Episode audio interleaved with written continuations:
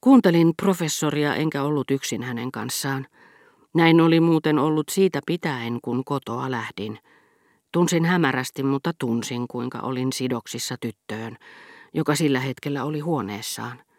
Silloinkin, kun keskustelin toisten kanssa Verderäänien luona, tunsin hänet epämääräisesti vierelläni.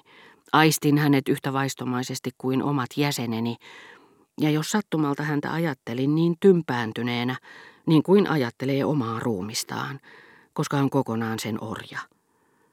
Ja miksi juorukontiksi tämä apostoli osoittautuukaan jutustellessaan?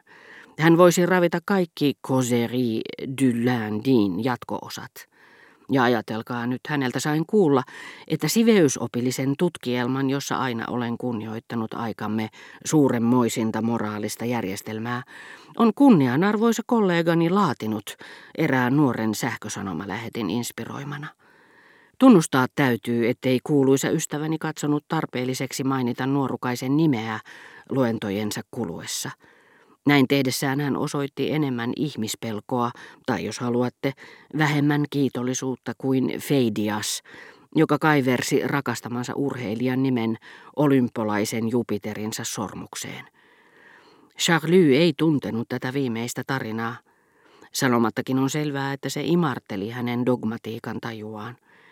Kai arvaatte, että joka kerta kun olemme opponentteina kollegani kanssa tohtorin väitöstilaisuudessa, hänen muutenkin terävään väittelytaitoonsa tulee sitä ylimääräistä mehevyyttä, jota kiihottavat paljastukset lisäsivät Chateaubriandin henkilökohtaisuuksia karttavaan tuotantoon Saint-Beuvin suureksi iloksi. Kollegamme viisaus on kultaa, mutta varakkuus laihanlaista, joten lähetti siirtyi häneltä paronin huostaan. Täysin nuhteettomasti, teidän pitäisi kuulla kuinka hän sen sanoo. Ja koska tämä saatana on miehistä avuliain, hän onnistui hankkimaan suojatilleen paikan siirtomaista, mistä tämä kiitollinen sielu lähettää hänelle silloin tällöin oivallisia hedelmiä.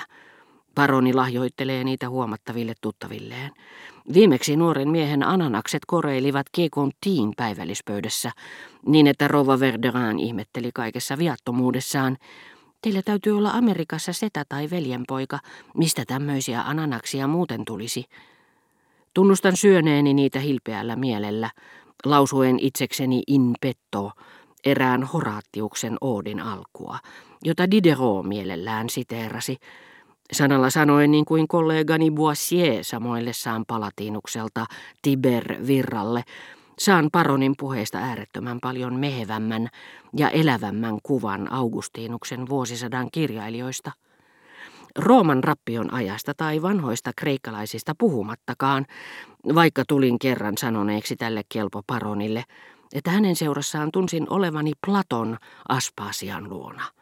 Täytyy sanoa, että olin koko lailla paisuttanut henkilöiden mittasuhteita, sillä kuten La Fontaine asian ilmaisee, esimerkkini koski pienempikokoisimpia eläimiä. Oli miten oli. Oletan, ettette sentään kuvittele paronin loukkaantuneen. En ikinä ole nähnyt häntä niin teeskentelemättömän onnellisena. Naivissa ilossaan hän luopui aristokraattisesta välinpitämättömyydestään.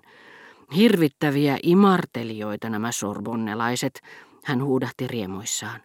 Ajatella, että olen odottanut tähän ikään saakka, jotta minua verrattaisiin Aspasiaan. Tämmöistä vanhaa taulua, voi nuoruuttani. Olisin halunnut teidän näkevän, kuinka hän sen sanoi. Ylettömästi puuteroituna, kuten aina, ja siinä iässä sievistellen kuin keltanokka keikari. Muuten kyllä, kaiken sukuylpeytensä alla maailman paras mies. Kaiken kaikkiaan olisin äärettömän pahoillani, jos tämän iltaisesta välirikosta tulee lopullinen. Ihmettelen ennen kaikkea puhtia, millä se nuori mies nousi vastarintaan. Hän oli viime aikoina omaksunut paronin suhteen käskyläisen asenteen, vasallin elkeet, jotka eivät erikoisemmin moista kapinaa enteilleet. Ainakin toivon, että siinäkin tapauksessa di omen avertant, ettei Charlie enää palaisikaan Kekon tiille, Tämä skisma ei tule ulottumaan minuun saakka. Meillä on molemmilla liian paljon hyötyä vaihtokaupasta, jos pannaan minun vähäiset tietoni hänen kokemustaan vastaan. Saamme vielä nähdä, että vaikkei Monsieur de Charlie kantanutkaan Brisolle vallan vimmaista kaunaa, hänen sympatiansa katosivat miltei kokonaan, niin että hän saattoi arvostella professoria säälimättömästi.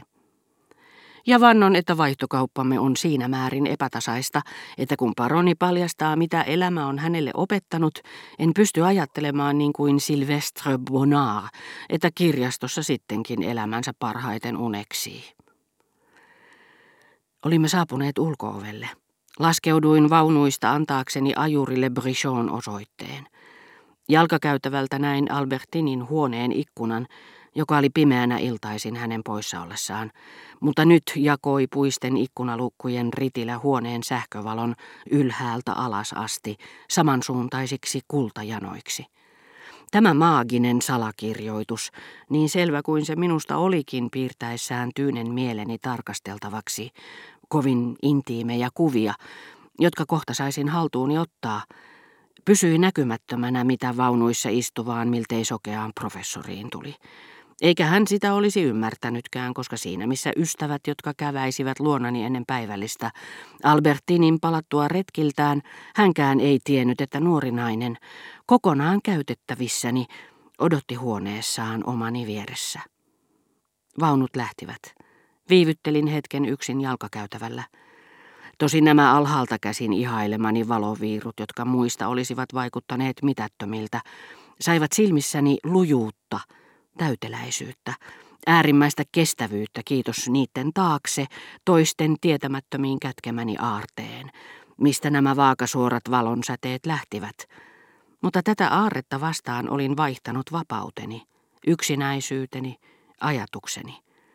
Ellei Albertin olisi ollut siellä ylhäällä, tai itse olisin halunnut pelkkää nautintoa – Olisin käynyt sitä pyytämässä tuntemattomilta naisilta, joiden elämään olisin yrittänyt tutustua kenties Venetsiassa tai ainakin jossain öisen Pariisin kolkassa. Mutta nyt, mikä minua nyt odottikaan, kun kohdalleni koitti hyväilyjen hetki. Ei suinkaan matkalle, ei edes kaupungille lähtö, vaan kotiin paluu. Enkä suinkaan palannut ollakseni edes yksin etsimässä ajatukselleni ravintoa itsestäni luovuttuani toisten seurasta, mikä ulkoa käsin niitä ravitsi, vaan päinvastoin ollakseni vähemmän yksinäinen kuin äsken Verderäänien luona. Minua kun odotti henkilö, jolle täydellisimmin kokonaisuudessani antautuisin, ilman että saisin hetkeksikään tilaisuutta ajatella itseäni. Ja vain työllä ja vaivalla, koskapa hän olisi vierelläni, voisin ajatella häntä. Niinpä kun sitten viimeisen kerran kohotin kadulta katseeni ikkunaan, jonka takana kohta olisin, minusta tuntui kuin näkisin loistavien kaltareiden valmistautuvan sulkeutumaan jälkeeni.